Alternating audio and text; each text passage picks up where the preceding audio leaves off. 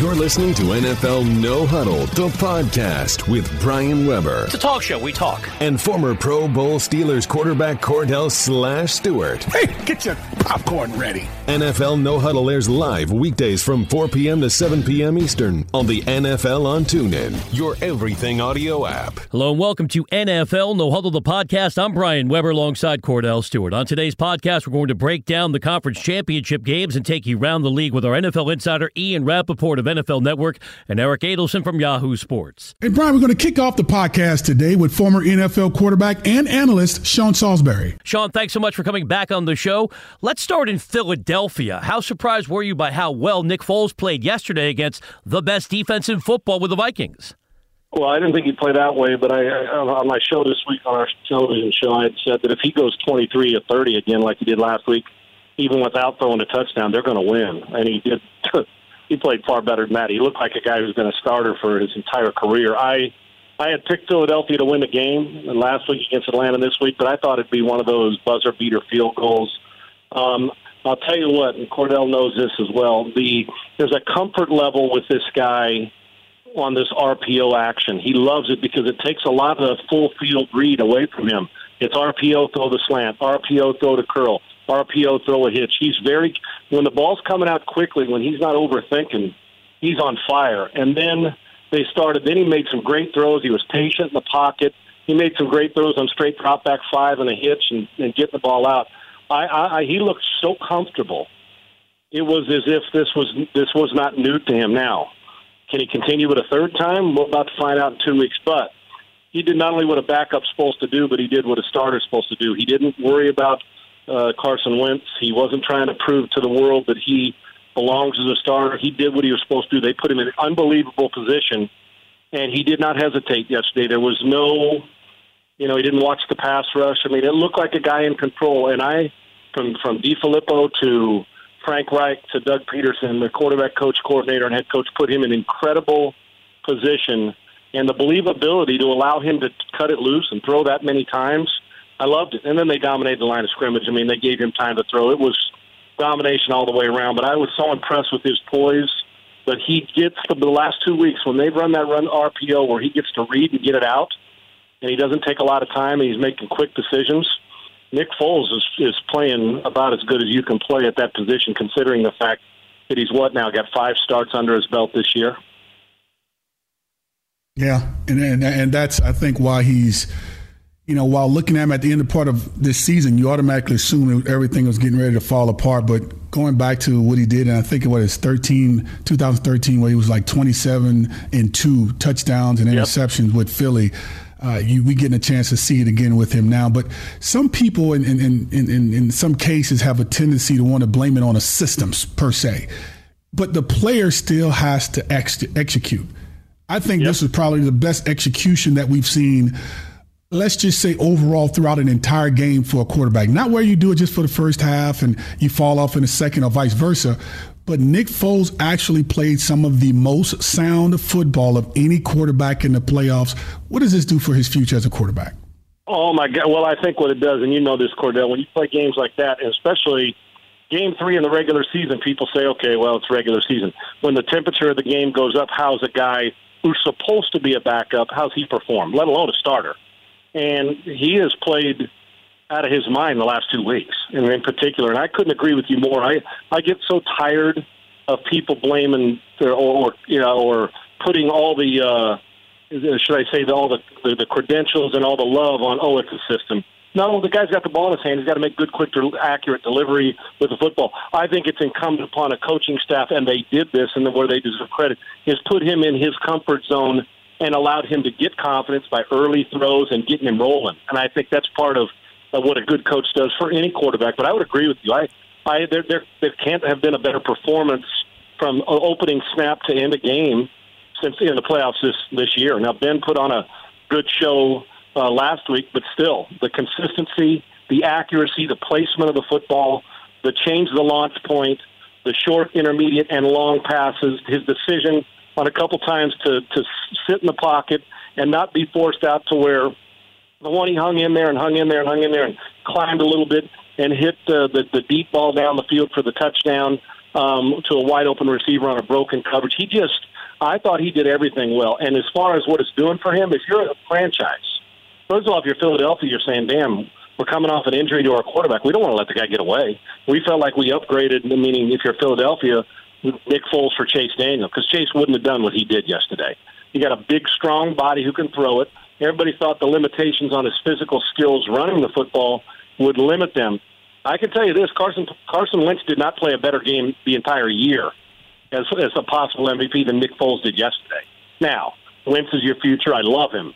What this does is it heightens people's awareness to either get you paid bigger as a backup or allow people to say, would you take another chance on him as a starter, for instance, in the right system if you were to run that? And it just heightens it. All it does is it extends an opportunity for people to rejudge him in the right way. And if he extends this through the Super Bowl, now we're looking at a whole new offseason can of worms. But I couldn't have been more proud of a guy who was, you know, people had set him up for failure after the Oakland game and the and the uh, Dallas game. But he's responded with unbelievable pressure in the postseason and, and handled it so well. Chatting with our pal Sean Salisbury. Check out the highly informative Sean Salisbury Show, weekdays, S B Nation Radio, T V simulcast on B N Sports. I want to leverage one of the words you threw out there, upgrade, and shift over to Jacksonville. In fairness, Blake Bortles played well yesterday, but Sean, considering how transcendent this Jacksonville defense is, do you think it would be wise for the team to explore other options, maybe target a trade with the Chiefs to pick up Alex Smith or go after a free agent to upgrade the play at the quarterback position next year? I would.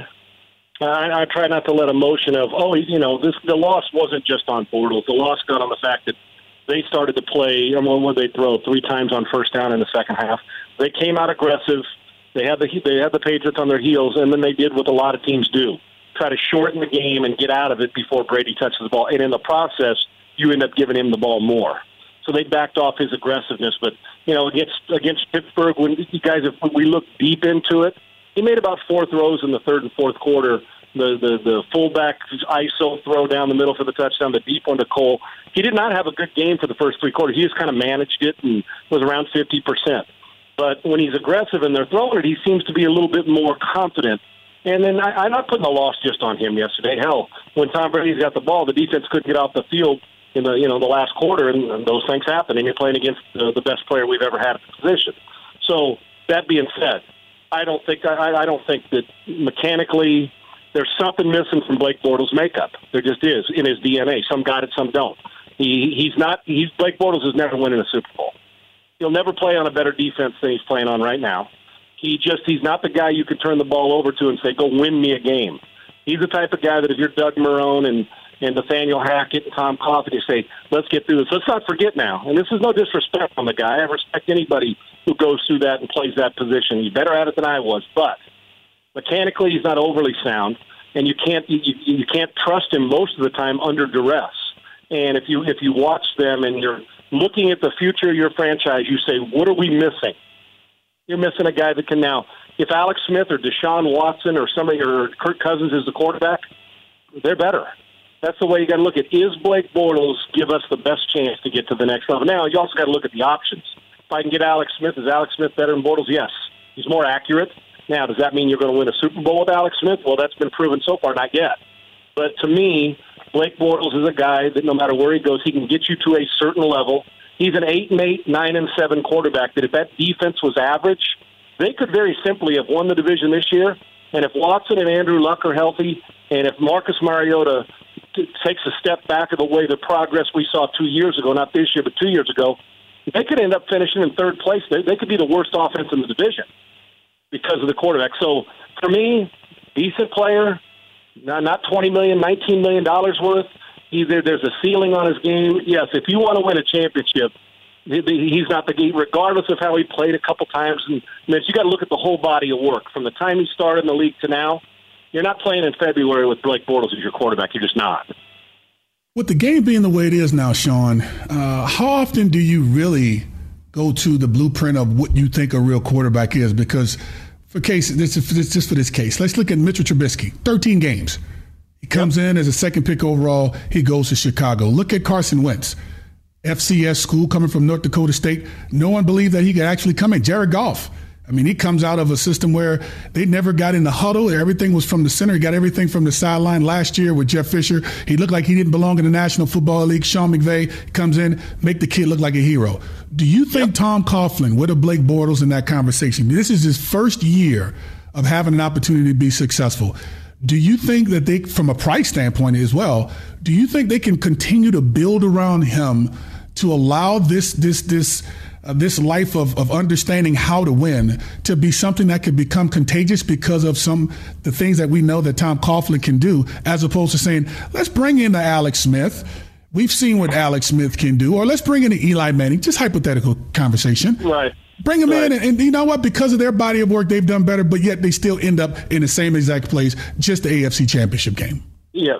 Here's the question with that, Cordell. You're, I'm, I'm getting to the point where, you know, and, and you've seen it. You've been with good coaches and good teachers, and so have I. We've been with some that maybe not as good. Coaching matters. And anybody that doesn't see that hasn't watched Jared Goff and Carson Wentz's improvement. And then and, and, and watched what Case Keenum and Nick Foles and Jared Goff have done out of that horrendous Saint Louis Rams, Jeff Fisher's offense. I love Fish, but the offensive, the, the, the teaching and coaching at that offense was horrible. And so it does matter. So, and then you look at Deshaun Watson, came from that offense, boom, gets proper coaching, he comes in. There's that it factor, and it's overused. Right. But I, I don't know. You know what?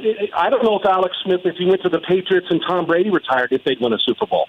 There are certain guys that, and, and, and I guess what's your level of, I mean, what, what do we want? If you want Andy Dalton, you're going to say to just get to the playoffs and we'll be good enough. Okay, cool. Or do you want a guy who, I, when I look at Blake Bortles, I see a guy who's physically gifted, whose mechanics, the, the, the way he drops the ball and wind up, got a little bit better this year than it did last year. But I don't. Then I, then I look at guys and say it doesn't really matter. Quarterbacks, that I don't care if he's if he's. If he's a twenty-five touchdown guy, Drew Brees, they're going to win. They're, they they find ways to win, and they find ways to make everybody around them better. My question for this: Jared Goff, will he make players? He made great quantum leaps. Can Tom Coughlin do that with Bortles?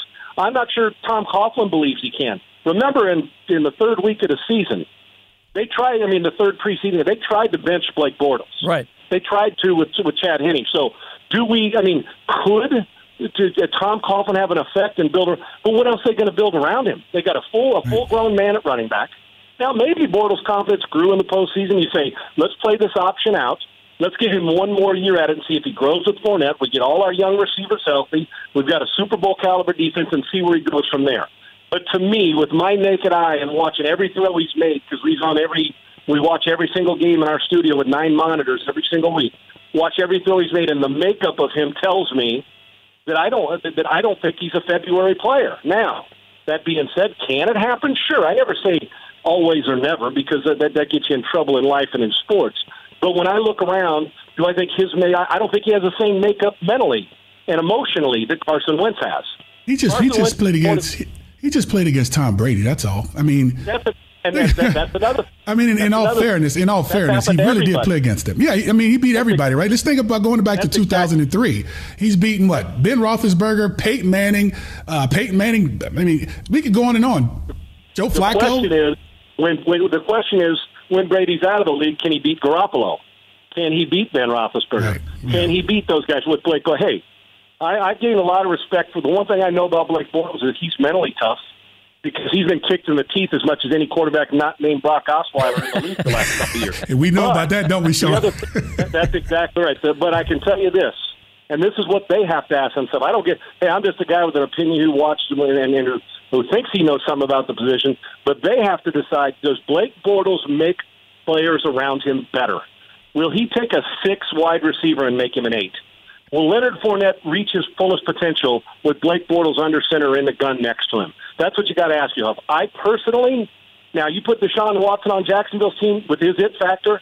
The, the, the Jacksonville Jaguars beat they, they beat New England yesterday because he'll just make more plays.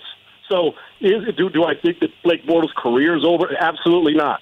But if you're telling me right now, I'm going to be playing. If Tom, let, let's remove Brady from the equation. Do the Jacksonville Jaguars make it to the Super Bowl next year with Blake Bortles as their quarterback? They're not winning the division with Blake Bortles as their quarterback if everybody in that division's healthy, even with that defense. In my opinion, he's not taken to the Super Bowl. They're going to have to decide when, if not in the next six months or three months, than in the next year. But I'm willing to, if Tom Coughlin sees something that we don't, he's around him every day, and says, let's give this guy one more go at it.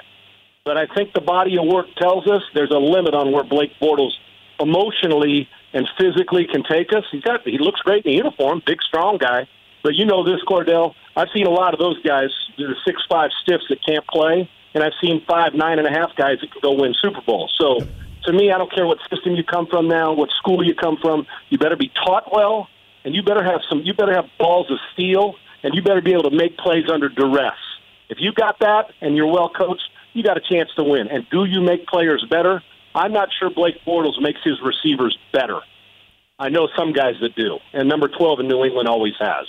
And that's why he's the greatest of all time. Sean, as always, yep. We appreciate the strong opinions. Keep it going on your radio show. It's a terrific listen, and we hope to say hello in person when we get to Radio Row in Minnesota.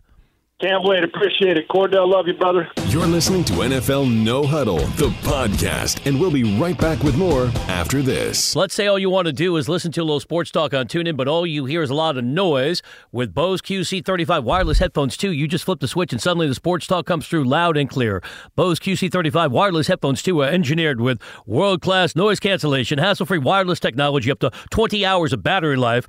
Lose the noise, lose the wires, lose yourself in sports talk. Visit Bose dot com. slash no huddle to experience Bose Q C thirty-five headphones two today. Bose, official sound of Super Bowl fifty-two. Welcome back to N F L No Huddle, the podcast. Here are your hosts, Brian Weber and Cordell Stewart. This is N F L No Huddle, the podcast. Now let's continue with our analysis of Sunday's conference championship games. It is a rematch of Super Bowl thirty-nine coming up in Minnesota. Philadelphia taking on New England. Yeah, this will be a... Uh... This will be a rematch from then, uh, down in Jacksonville, actually is where that game was played. And uh, I think this is going to be a rematch, an opportunity to see two teams come together to try to do one thing and win a championship. One has, I guess, rematch implications. Of course, no T O involved in that. Uh, but you also have um, a team in New England who's trying to do something that's pretty remarkable. Gone to eight, have a chance to win six. Uh, one coach having a chance to do more.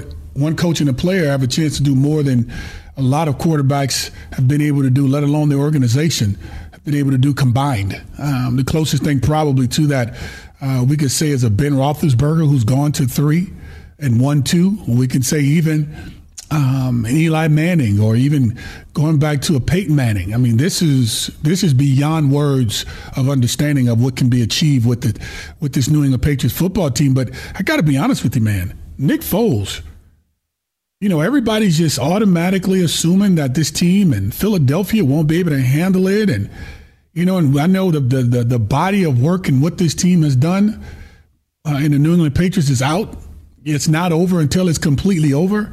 But I think leading up to this football game, I think this is the type of moxie I think uh, it, it should be able to get because you have both number one seeds actually playing in the Super Bowl.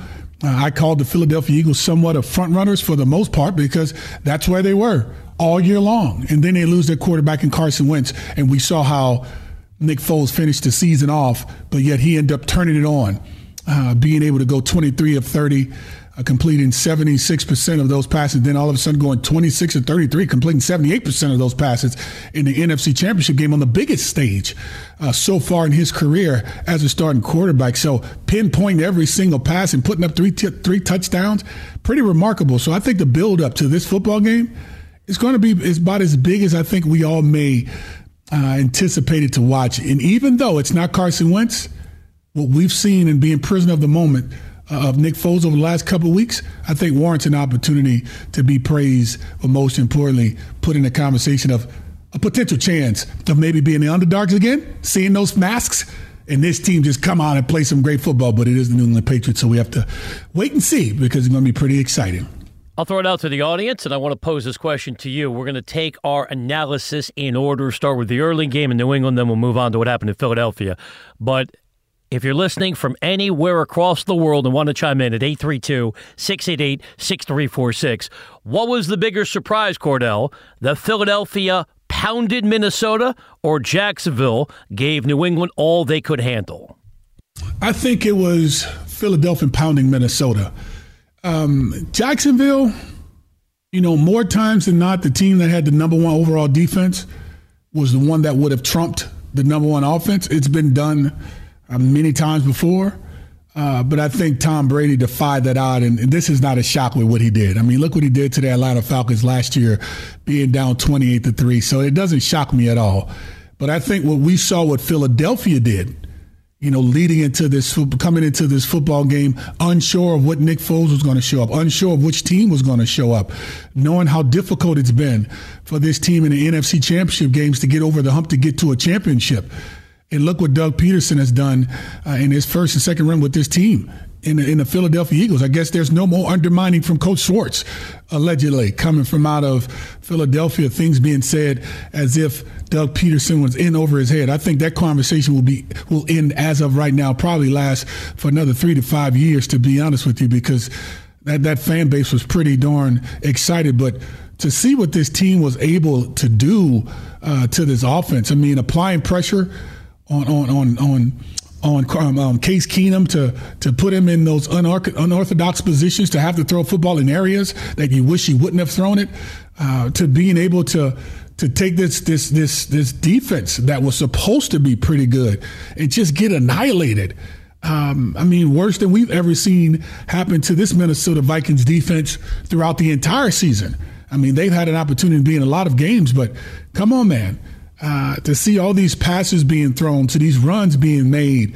I mean, think of the players on this football team in Philadelphia that came from somewhere else last year and have a chance to now all of a sudden go to a championship. How about Jay Ajayi?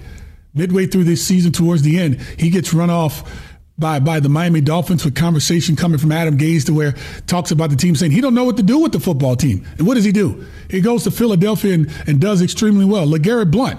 He doesn't go back to New England. He ends up going out there to the Philadelphia Eagles. Alshon Jeffery, a guy who had a, a tremendous amount of conversation about him and his dedication and, and whatever else he had going on as far as injuries were concerned. He was a big part of success of this football team. Chris Long, he's another player uh, that came from somewhere else and had a chance to do something extremely well. Came so, from New England. He has a chance to yeah. burn his old team. Yep, so when you really start putting things in perspective, what – what I think as far as the excitement is when it comes to this football team and, and what they actually bring to the table, um, far as just the energy, there's a lot of guys in, in, in prime position, starters, just, just just to say the least, that are willing, I mean, really trying to make a mark of this opportunity. Seeing Jay Ajayi on the ground crying, I mean, his eyes out. I mean, for on the ground for at least three to five minutes, like in disbelief. I mean, just imagine being that player. Look at Nick Foles. He's looking at the confetti come out of the sky. You only could dream that type of stuff, man. You know, um, sometimes you have a chance to be a part of it, and you, and you never get a chance to do it again. Like going back to nineteen ninety-five, I remember seeing it happening in Pittsburgh. And I mean, it was it was so long ago, you almost forgot some of the stuff. But here it is. He starts in Philly. He leaves, goes to Kansas City, comes back to Philly, and look where he is now. Going to the Super Bowl, and he pondered retirement when he was playing for Jeff Fisher in Saint Louis. Sports, it is the ultimate reality T V. eight three two, six eight eight, six three four six. That's the overview. We'll talk about the Eagles and Vikings in detail in twenty minutes, coming up at four forty-five Eastern Time. The latest on all the coaching moves. The Cardinals have a new head coach, Steve Wilkes, leaving Carolina as their defensive coordinator. Now the head coach in Arizona. Let's start with the Patriots. Make it ten trips to the Super Bowl now. Number eight for Brady and Belichick. And they won the game because Tom Brady raised his intensity second half. You know about the thumb injury. He didn't have Rob Gronkowski after he was concussed for the play after halftime. So no Gronk at all in quarters number three and number four. And I'm going to crush the Jaguar play calling momentarily in my mind. And I'm just a loud guy. Cordell actually played the game on this show, but they got way too conservative. Still, credit goes to Belichick and Brady once more. Here's the head coach of the Patriots. Uh, we expected it to be. Come down to the last possession, come down to the final play, play or two, whatever it is. Um, I mean, so we saw last week in, in a lot of playoff games. We see it, we've been in plenty of those before. So you get two good teams, and it comes down to a handful of plays. And amongst those handful of plays, many occurred in critical situations. Here's more from Belichick. Um, made more plays in the end, played better defensively, played well in the kicking game, played well offensively when we needed to. I think that's really the mark of this team and these players is uh, when we needed the most, that's, that's when we played our best. And uh, fortunately, we were able to do that today. Now let's hear from the greatest quarterback of all time. It's Tom Brady. It's just been an unbelievable run, and I think everyone should be really proud of what we accomplished. This is a different team than last year's team, and, you know, it didn't look good at two and two, and, you know, you just keep showing up to work every day, and we sit in these chairs, and Coach Belichick gets up here, and he demands a lot out of us, and he tries to get the most out of us every day, and it's not always great. You know, sometimes it's pretty average, and then, you know, you're just trying to get better and better, and get to the point where you can make, you know, the fourth quarter of a game and, you know, try to play well enough to get yourself into the next one. So, as for Jacksonville, a reminder, they had a twenty to ten lead in the fourth quarter. Post-game, Doug Marrone using a colorful analogy. Outside of, God forbid, someone passing away that you feel, you know, close to. I mean, this is this is what this is probably as close to pain that you'll have. You know, this is the pain that you, you deal with when you when you lose football games. Well, the good news is nobody passed away. Here's more from Marrone. There's a lot of pain. You know, you just hurt inside. Um, I'm hurting. The coaches are hurting. The players obviously are hurting. I'm sure our fans are hurting. You know, but a lot of guys on this team have gutted it out all year. They gutted it out today. It's great quality. Guys are playing, you know, banged up and playing, you know, extremely hard. And the reason why they're doing it is playing for each other. And I think that's why early in the year I said I thought this team could be special. You know, we, we fell short, but hopefully we'll start again and build on that characteristic of playing for each other.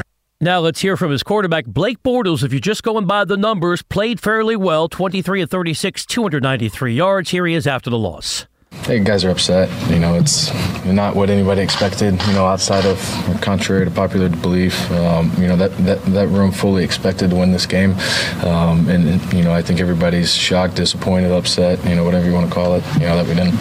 Cordell, as we think about the overview, of course, Tom Brady deserves monumental credit. He was spectacular with the game on the line once more, but we've seen that repeatedly, so nothing about Brady's heroics surprises me now at this stage of his career. I think the Jaguars lost this game as much as the Patriots won it, because just watching as an amateur offensive coordinator, I thought the play calling was ludicrous second half. They got way too conservative. They did. They did. And, and if you go back to how teams play against play against New England, what do they do? Majority of the time they get a jump start, and what do they do at halftime, New England? They make the adjustments, and they come out and they play accordingly. Here was a football team that I really thought had the recipe. And no, I didn't think they did have the recipe. But one thing that I think this football team did in New England, they started playing keep away. But they had the up-tempo offense uh, that put them in position to call plays at the line of scrimmage, walk around, not allow this defense in in, in in Jacksonville to have a little rhythm and, and be able to dial up plays by huddling up, uh, but most importantly, force them to have to run. How many times we saw Calais Campbell come out of the game? He wasn't in the game the entire game like we see him in the majority of the time, whether it's because of a tweak of an injury to fatigue. He and that forced to be reckoned with wasn't, wasn't all systems go early on because they were forced to play catch-up. Even though they were ahead, they were playing as if they were the team that was behind. And they it became they became passive on defense. You know, the once aggressive defense in the first half end up going into the cover two coverage. And before you know it, you end up seeing um, a lot of plays being cre- uh, passed and being made on someone like a A J, how you pronounce it? Bouye? Yep, Bouye. That's how you pronounce it? Um And so I think the defensive back, number twenty-one, uh, for the Jacksonville Jaguars, when you have that, um, you end up putting yourself in position to have long down and distances being converted. Think of it, third and eighteen, Edelman, twenty-one-yard gain, first down.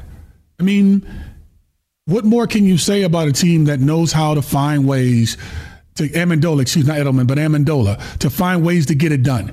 It's just tremendous to see what this team is capable of doing on on a, on a, on a numerous occasions, regardless of what the situations are. And so anytime you get in position to where you think you have this team beat, you better consistently do what you've been doing earlier, which is stick to your guns. Make them have to play from behind. But this is just who this team is. They find a way to mix it up on you, cause you to become impatient, Um, and but yet they still had an opportunity to play good in this football game. My thing is, I think the coaches screwed it up in Jacksonville.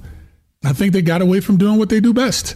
And that's forced them, uh, the opposing team, to have to do uh, some tremendous amount of things. And I thought Danny Amendola, he ended up having some phenomenal catches uh, from penalties that's being created, um, whether it's to the receivers downfield the entire way through, up and down the field, uh, in the latter part of uh, the first half, and even going back a series to the offense. Delay a game, illegal procedure, you're behind and down in distance. We end up seeing Ricky Jean-Francois come up with some big plays on Leonard Fournette with tackles in the backfield. Look where he's gone, huh? He's gone from getting cut with the Redskins to all of a sudden in Green Bay for a half a day with, with he and his, his Dunkin' Donuts.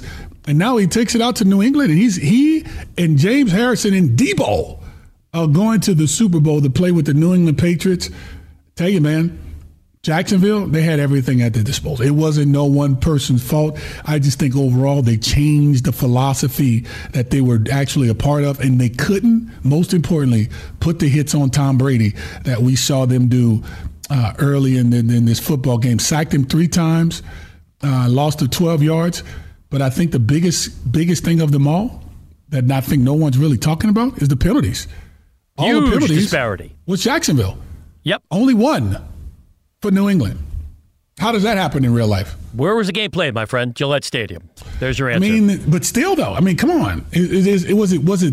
I mean, was it that big of a of, of a difference? Well, no, you only got one penalty? Of course not. Jacksonville fans are extraordinarily angry on social media. Unbelievable. This is this is this is unheard of. When you think of penalties and and, and, and things that could have cost the team. I mean, one penalty for ten yards. Going into the third to fourth quarter, six penalties. I think it was five penalties, like five, ninety-five yards or something to that extent. I mean, however it was. But they had six penalties for ninety-eight yards. Rounded up one hundred. But this team got one penalty. ten yards. Unbelievable. I got another so one for you. Watch that Miles Jack fumble recovery one more time. Why was he was not allowed to get up and run? That's that. that well, here, here's the thing. Because the referee said he was down, they have to go and, and actually go do the replay no, I understand. behind the curtain from where, as opposed to any other time, mm-hmm. what we've seen. We've allowed the play to continue. And then you actually end up calling him from there. But if he recovers the football, he runs into the end zone, they call it touchdown. Guess what? When they come back, they say it's a fumble. So it's true. It's a touchdown. So they would prefer to give him the football right there instead. I just tell you, man, it, it's... It's New England, bro. That's all you can say. They have more favor. And let me tell you, they don't just get that in New England. They get it in Pittsburgh. They get it in all the other states. The only stadium this year where we saw they didn't get that type of favor when they played against the Miami Dolphins in Miami. That's the only time. Any other time, questionable calls across the board. Now, am I going to sit here and say the referees had? I promise you that's not what I'm saying. But this team has the best fortune of any team I've ever seen play the game, other than two teams I see play back in the in the in the in the uh, in the nineties, the late eighties, early nineties, which was the San Francisco forty-niners and the, and the Dallas Cowboys. Those are the two teams that I thought had the best fortune of all time. But the thing they had on their side way back when, especially when Joe Montana was around, those guys didn't have the, the free agent market like they have now, where guys aren't together for no more than, what, five years? Or they go where the money is. They go to a championship. Their contract is up.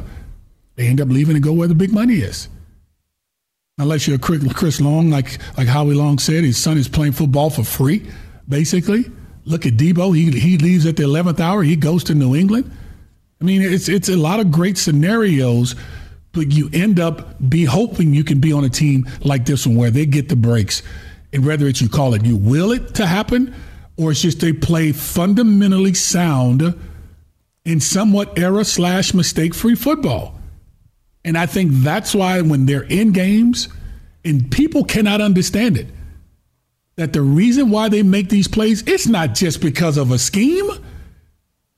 It's because with the scheme, guys are capable of making plays when it matters most. The balls that I saw him throw to to, to Rob Gronkowski, to, to Amendola. Yeah, he's the greatest of all time. And we got further proof of that yesterday. It just doesn't happen often. I want to get back to Jacksonville's play calling, and here is my take. They got conservative because they were afraid if they pushed tempo, if they tried to make plays, Bortles was going to give it away. So just to be specific with my critique, you're right. This is not on Blake Bortles. This is on a coaching staff that doesn't believe in him, and they got scared with the play calling. Well, here's the here's the problem. Again, who are you playing against? You're playing against Tom Brady. So if you put yourself in position to where you may not be able to come back from because of their ability of getting out front and not being able to catch them. Now, last week, what did we end up seeing this team do? They got way out front, and they kept having to play because they were playing from a, a lead. When you're playing, when you get in position where you have to play from behind or the game is too close, you have a tendency to become a little more conservative. Cordell, they were up twenty to ten. Play great. They were up twenty to ten oh, but, in the fourth quarter, man. But why, but why do you run on first down and then you have Leonard Fournette, who sits here and get tackled for two for maybe eight yard, one yard gain, or you get tackled for loss for a yard or two on first down on multiple occasions? I'm gonna tell you. I know everybody wants to put it on Blake Bortles to try to figure out who's going to be the next quarterback, but I'm not buying that one. I'm telling you, because what they did on this football team has nothing to do with the fear of what Blake Bortles could and couldn't do, because he's shown everything that he could do the week prior along in the first half. There was nothing that indicated that you need to pull away from Case, from uh, Blake Bortles. Not one single thing in those two games or in this last game. Not one.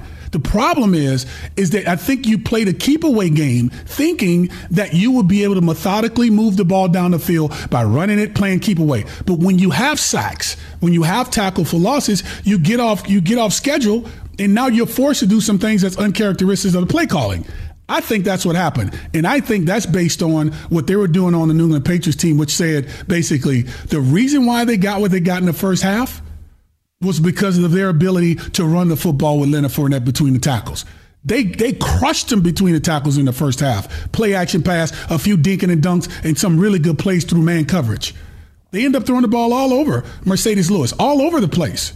And then you get to the point where you get to the second half, and now you're saying to yourself, because of the up-tempo that New England end up actually putting up, you all of a sudden now play conservative to where you're afraid to give the ball back to that team because you know their capability of scoring against this defense. So how do you play defense better than what the defense was playing? And two things play can be away. Equally true. You're right. Kudos to New England. We knew that was coming. Do I have to remind everyone the score was twenty-eight to three last year in the Super Bowl? I get yeah. it. That was the huge component.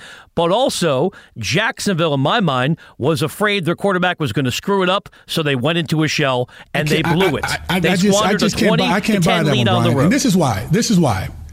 Tell me what happened to that defense in the second half in comparison to the first half.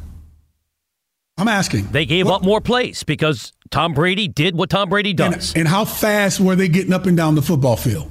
You have to now slow down that momentum. How do you slow it down? The defense couldn't do it. No, get a first down. Move the so, chains. They went exactly. three and out repeatedly. After so the now, Miles Jack fumbles recovery, if they get a first down, maybe the entire game is different. But when you get sacked, when you get a tackle for loss, then what happens? Now you're playing it. Now you're playing a defensive game on the offensive side of the football. So now you're strategically saying to yourself, let's do the best we can to play takeaway, keep away. So now what do you get? You get a holding penalty. What do you, you get offsides, you get a little illegal procedure.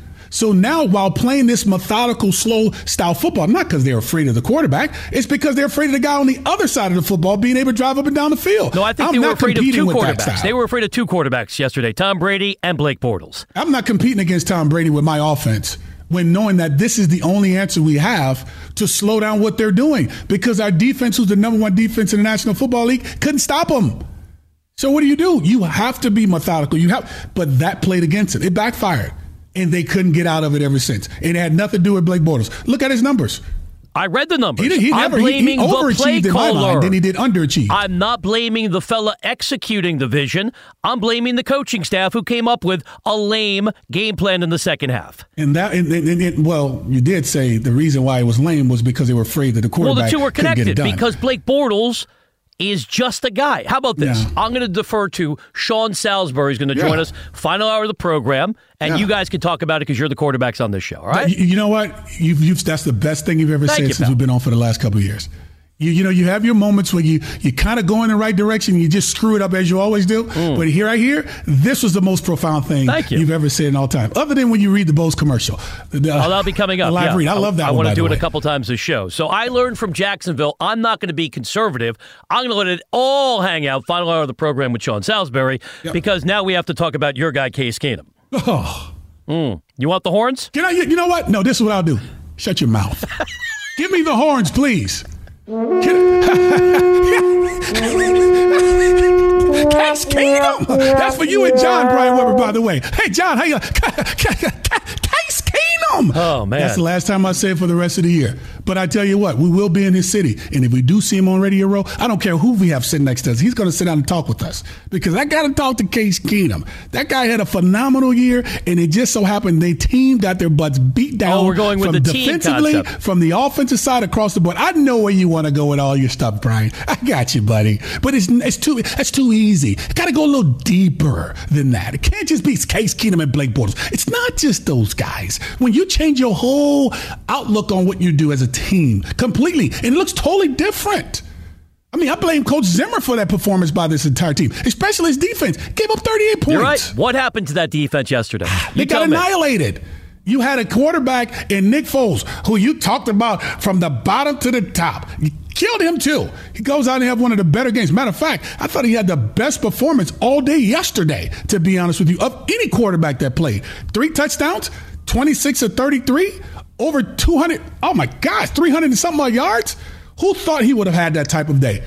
No one. Not myself, not the people in Philly, not even himself. But he did. Great day. That defense played phenomenal. I thought Fletcher Cox was getting off the ball, applying the pressures uh, that he needed to apply. Uh, I thought they kept Case Keenum extremely uncomfortable. Uh, the receivers, I mean, the guys were dropping balls. Uh, to not being able to get the stops they need on defense. Think of Harrison Smith. I mean, look at that one. I mean, Sendejo, he got knocked out of the game. Again, because I think of a calf in- injury. I mean, that, that was another issue that took place for this football team. Think of the corners. I mean, this didn't even look like the same football team, and every single thing Philly wanted to do defensively, other than that first drive when scoring, when scoring the touchdown with Rudolph, which – they defied those odds of this team winning because they said every time this team has won, every time this team won by by going up seven points in a game, they won every single one of those games. They end up knocking them out, literally. And so it was it was Philadelphia played their best football of the year, I think, as a team. Uh, and, of course, it becomes even more exciting and, and intense when you do it with the backup quarterback in Nick Foles. So um, great to see he and Carson Wentz, you know, close together and, and laughing it up. And, you know, Carson Wentz is like, dang it, man. But you know what? He's a part of the process, too, because he's the reason why uh, they got so far. But now here it is.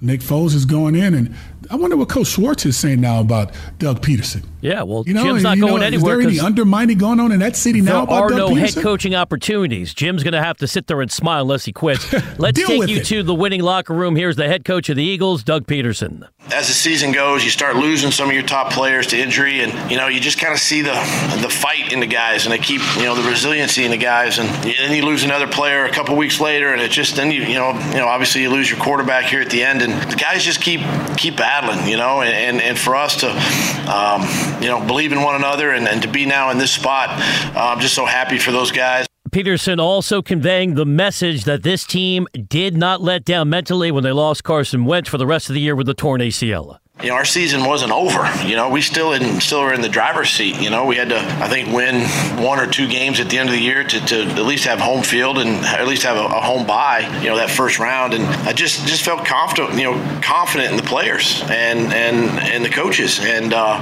that we were gonna get. We were still a good football team. And I, I talk to the team all the time. It's not about one guy. You know, one guy can make a difference for you, but it takes a whole team. Now let's hear from Nick Foles, who had a game for the ages yesterday against statistically the best defense in all of football.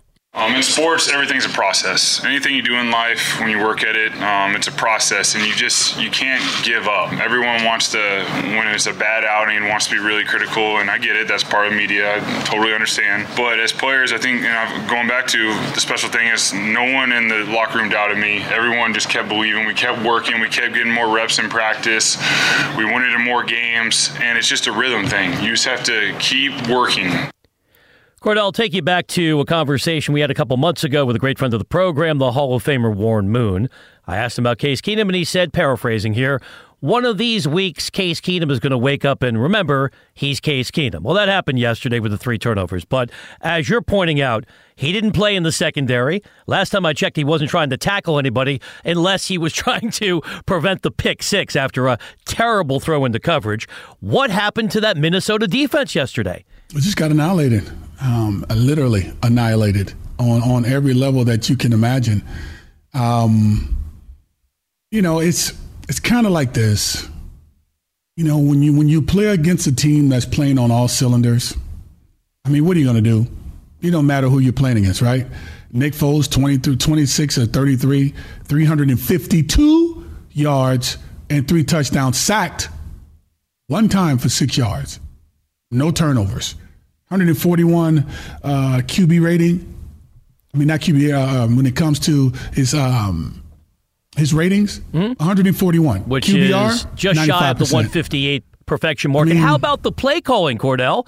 Doug Peterson used the entire playbook. Yeah, he did. I mean, this is this is the, the remarkable thing about what they did and what Minnesota didn't do. Flea flickers, um, Torrey Smith. Saw him catch that in, in, in the end zone, and, I mean, he was somewhat double-covered. You had uh, Harrison Smith over the top, looking like he could be in the position. How out of position was he all day?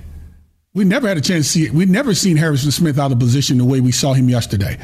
And so I just think when it comes down to it, you know, everybody on this football team, uh, they struggled times ten. I mean, guys were in places to make plays and just could not get it done. I mean, it it it, it kind of – everything works together. Defense plays great. Offense has to play solid. Offense plays well. They stay ahead. It, for, it allows the defense to play from behind and be able to play really, really good football. Offense makes mistakes. It puts defense back against the wall. They end up giving up big runs, big passes, big catches, big throws for touchdowns. Not just big yards, but for big yards with touchdowns. That's hard to beat, man, when you have a team like Philadelphia that's just on hitting on all cylinders. Whether you want to point out Case Keenum, you want to point out defense, you want to point out the receivers, you want to point out coaching, you point them all out. But one thing you know for sure, if you're playing on the road in a hostile environment such as this one, this team is playing off of the conversation and the things that are said in the media, which is they're the underdogs. They have more dog masks in that stadium than you can imagine that I've ever seen in any store, especially during Halloween or any time during the year. I didn't know they had that many dog masks running around. Poodles, canines, all types, little pit bulls. I mean, you know, you saw everything. And this team played up to it. And I got to be honest with you, man, that that is that is the type of football uh, that you have to play in a game such as it, because the A F C and the N F C championship game is the hardest game of all the games. Because it's the thought in your mind of, man, I win one more, I'm here. Super Bowl Sunday, that's the game you know you just get prepared to play and let the chips fall where they may. But the buildup to what could happen, that A F C, N F C championship game is the hardest game of all. You just take you just take the, the licks that you get in the Super Bowl and know that, hey, if we don't win on this day, we're just not good enough. We just go home as the second best team in the National Football League, which somebody has to f- finish in that way.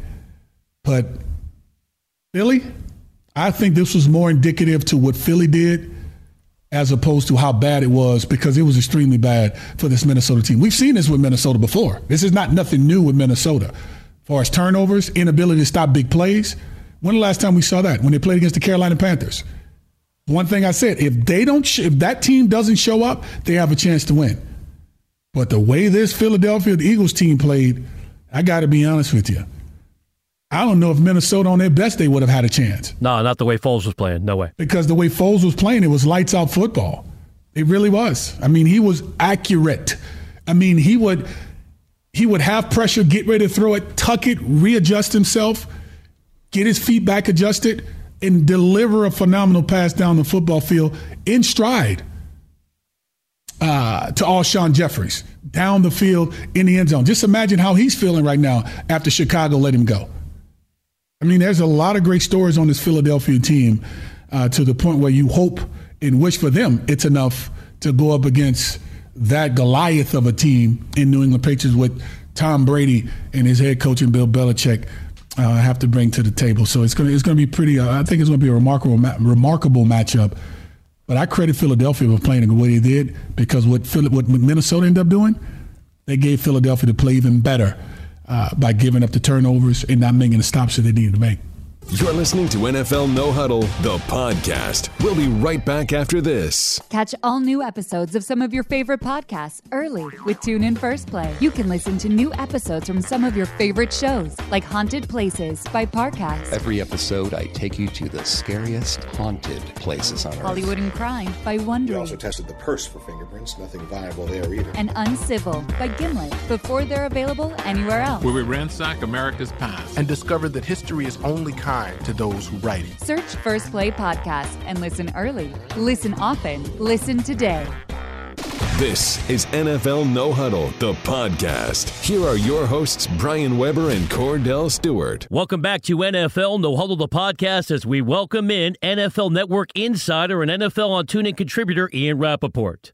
Now, it's time for N F L Network reporter Ian Rapoport. It's the Rap Sheet on the N F L on TuneIn. Let's start with a new segment. Where in the world is Ian Rapoport? Ian, where are you today? I am in Mobile, Alabama, obviously, uh, the site of the Senior Bowl, and always one of my favorite events of the year. All the college prospects are coming down here. Um, Baker Mayfield not here yet. It was a family situation, so he is coming tomorrow. Um, but a lot of the top prospects are here, which is a good place to watch them and even better place for me to gossip. Outstanding. So we'll get to the draft analysis momentarily. Let's start with coaching news based on your conversations. Why did the Titans select Mike Vrabel to be their new head coach? Well, they're looking for a leader. And, and you know, there's obviously been a lot of discussion about Vrabel's qualifications. You know, very, very good player, but was a position coach in college and just a coordinator for one year in the N F L. But um, they believe he can command the room. Uh, they like his choice of offensive coordinator. Ryan Day, the Ohio State offensive coordinator, is the name to watch there.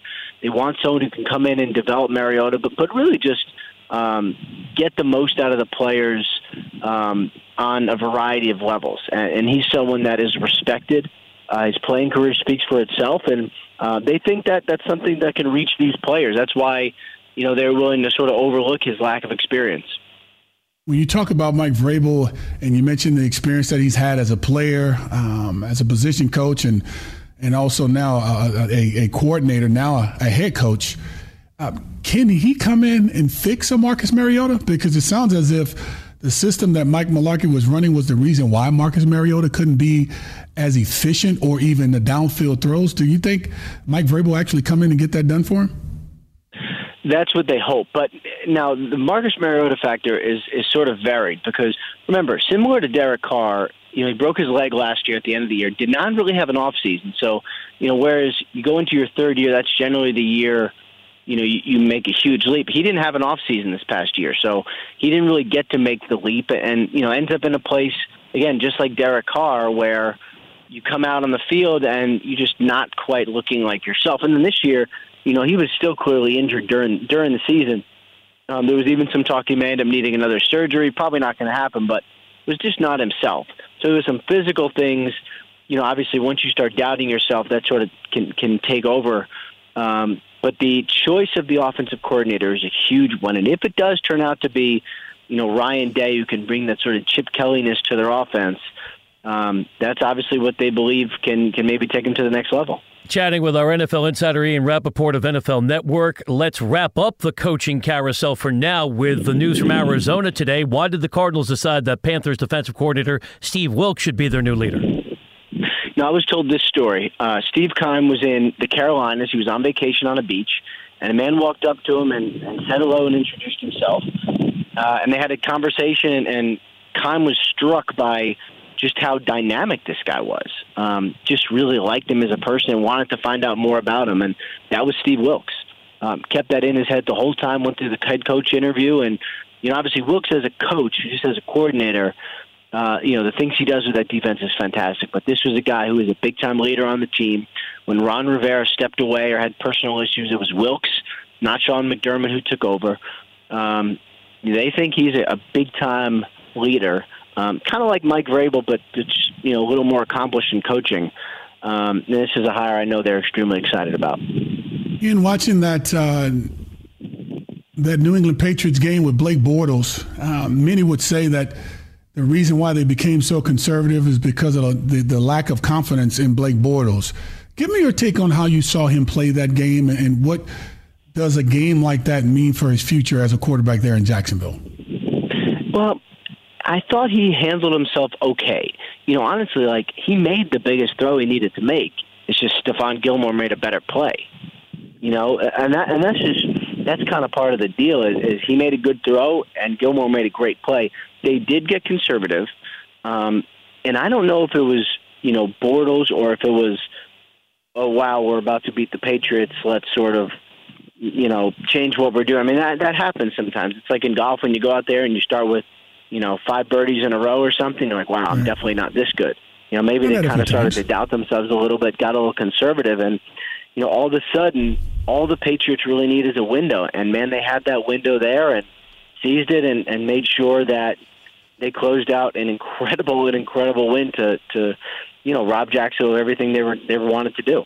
Ian Rapoport is our guest on the N F L on TuneIn. Ian, beyond Case Keenum reverting to his old form yesterday, if we're talking about a larger sample size and Minnesota wants to keep him, what kind of guaranteed money could he be receiving the offseason? Here's my commentary. I think it'd be insane to give him the franchise tag.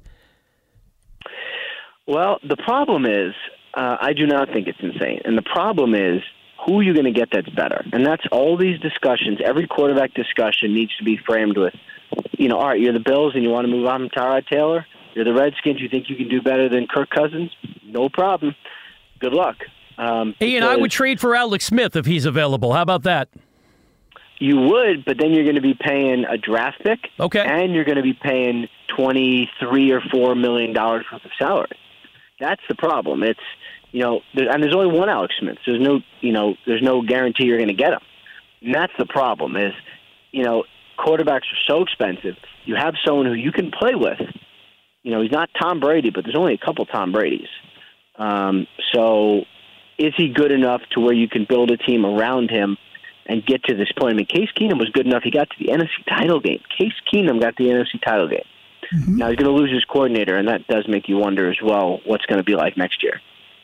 Yeah, and that, and that's a big one for him because, you know, to, to go from where he came from to all of a sudden have a chance to have that much success with Coach uh, Coach Sherman, you automatically hope and wish for his case uh, that he can keep him around. But think about Nick Foles and what he did for himself. Like, he, like what do you do with Nick Foles after having two game, back-to-back games and played his better game in the N F C Championship game against arguably the better defense uh, in the N F C, and obviously they killed that one. So what happens with Nick Foles moving forward? He becomes the best backup in the N F L, and you hope that he never plays again. Um, and maybe, you know, maybe after he's out of contract, he leaves, or maybe, you know, you trade him, but I don't see why anybody would ever want to trade him. Right. I mean, you could trade maybe if you get a first-round pick, but think about how amazing he is. Your starter, one of the best in the league, goes, gets injured, and you make the Super Bowl.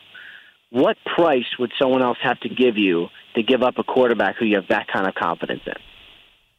It's amazing. Having a backup quarterback who you like is the most amazing thing in the world, and I know the Eagles are loving it right now. Finally, because you're the Senior Bowl practice session, let's wrap it up with draft conversation. Based on the early chats you're having with scouts and executives, how polarizing is Baker Mayfield? How broad is the spectrum when it comes to where he could go in the first round? Um, it's pretty broad. Now, most people think he's a top fifteen pick that I've spoken with. Dynamic on the field. He's not for everyone. He's probably going to be short, might be under six feet. I think that was some of the discussion today, is just how actually tall is he going to be. But on the field, there's no question. You know, it's just really, you have to just do your homework. Is he Johnny Manziel? Is he Johnny Manziel light? Is he just a guy who got busted one time having fun and is really just a good kid. I mean, the, the main thing is going to be the homework, but from a playing standpoint, um, it seems there are fewer questions than Manziel had. I'll say that. So I, I would, from the people I've spoken with, I would see him being a top fifteen pick, definitely. It's really a question of, is he like a top five pick? Thank you, Ian. Enjoy your time in Alabama. We'll chat with you on Wednesday here on N F L No Huddle. Thank you. You're listening to N F L No Huddle, the podcast, and we'll be right back with more after this. Let's say all you want to do is listen to a little sports talk on TuneIn, but all you hear is a lot of noise. With Bose Q C thirty-five wireless headphones, too, you just flip the switch and suddenly the sports talk comes through loud and clear. Bose Q C thirty-five wireless headphones, too, are engineered with world-class noise cancellation, hassle-free wireless technology, up to twenty hours of battery life. Lose the noise, lose the wires, lose yourself in sports talk. Visit Bose.com slash no huddle to experience Bose Bose Q C thirty-five headphones two today. Bose, official sound of Super Bowl fifty-two. Welcome back to N F L No Huddle, the podcast. Here are your hosts, Brian Weber and Cordell Stewart. As we close out N F L No Huddle, the podcast, we're joined by Eric Adelson from Yahoo Sports. Eric, as you were watching things unfold, how was Nick Foles able to carve up a tremendous Minnesota defense yesterday? Hey, Brian, good to be on. I, I think a lot of the credit has to go to uh, LeGarrette Blount. I think that the, the game certainly changed on the pick six because, as we all saw, the Vikings just tore down the field and quieted the crowd to start the game. The pick six changed momentum, and then I think the runaway began when Blount just ran right up the middle, bulldozed the Vikings defense, and scored from eleven yards out. And I think that that, that got the crowd into it, and I think that it shook the Vikings a little bit. They're supposed to be the number one uh, defense, uh, and that they were they were pancaked uh, on that drive and on that play. Uh, and I think that from then on, the Vikings had to mind their P's and Q's when it came to the rushing game. That gave Foles time and uh, and the ability to uh, to to be creative and be confident. Um, and that that Eagles offensive line, Brian, that that might be the best in the game. And usually, you do not get to the Super Bowl without either of the first or second best offensive line in football. Eric, what does that say about Doug Peterson and his and his confidence that he has in Nick Foles? I mean, Nick Foles went out and played like he was a legit a legitimate starter in the National Football League and played totally opposite of what we remember seeing him playing like in the latter part of the season. Yeah, the, I mean, they believe in him, uh, and and I think that you know Peterson, uh, he certainly has had an offensive mind and a great background, a quarterback background. Carson Wentz, I think, has been helping him along the way. Obviously, much younger, but a second set of eyes. Um, and and from being in the locker room last night, Cordell, you really got the sense that they believed him and they weren't surprised. Um, and and I think that when you have that kind of belief, he's always been a confident quarterback. I remember, and I, I covered him in his rookie year. Um, and and they were down the not the goal line. This is the Eagles were a terrible team back then. You know, the the Michael Vick era was ending, and they were down on the goal line. And Foles called his own play. Marty Morningweg, then the, the offensive coordinator, uh, was stunned that Foles called his own play, but it worked, and they won the game. Uh, and so he's always had the ability. He's always had the smarts. He's always had the poise. Just I don't think the system hasn't worked for him. He hasn't had the right personnel.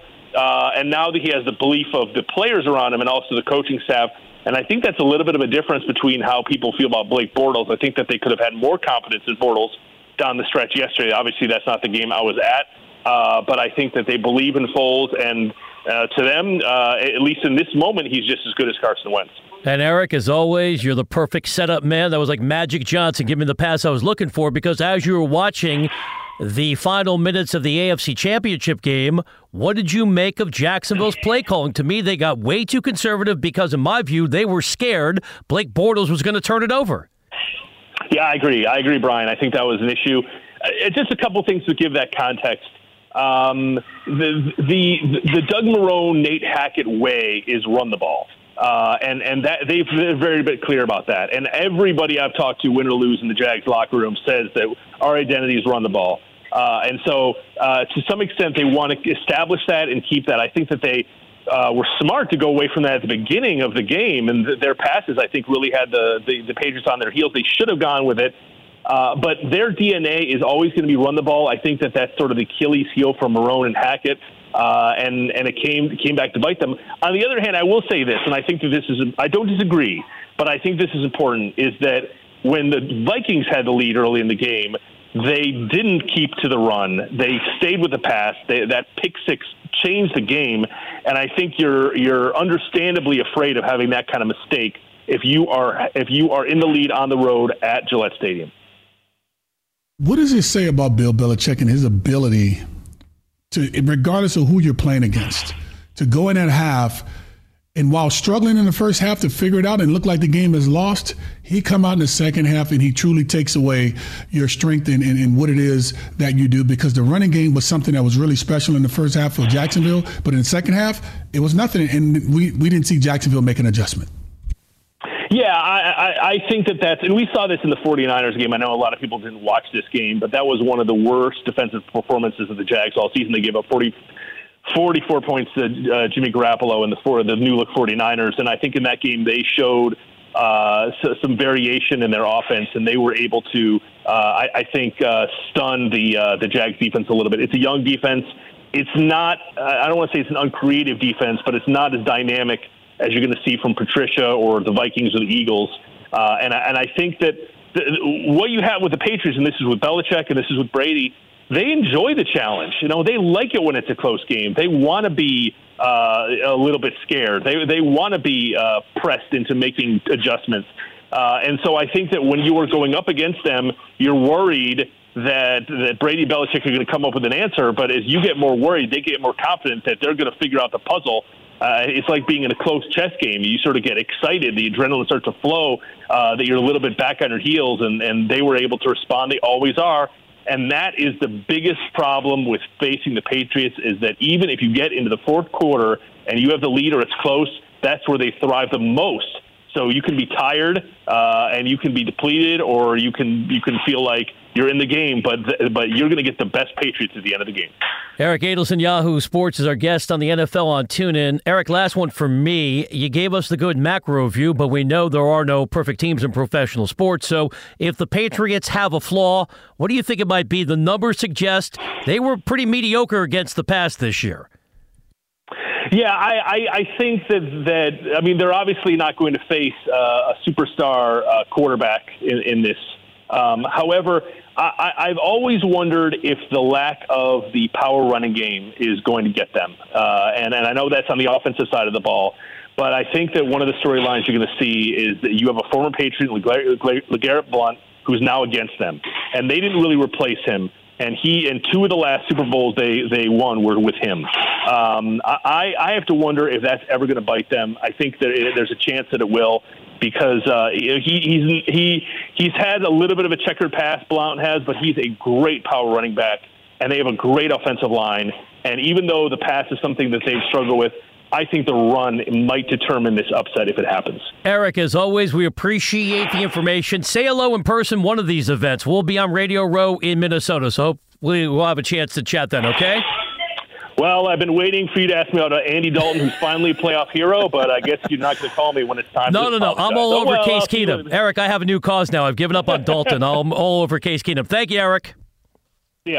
Thank you for listening to N F L No Huddle, the podcast on iTunes with Brian Weber and Cordell Stewart. Listen live weekdays from four p.m. to seven p.m. Eastern by downloading the TuneIn app and searching N F L No Huddle. The National Football League is on TuneIn, your everything audio app.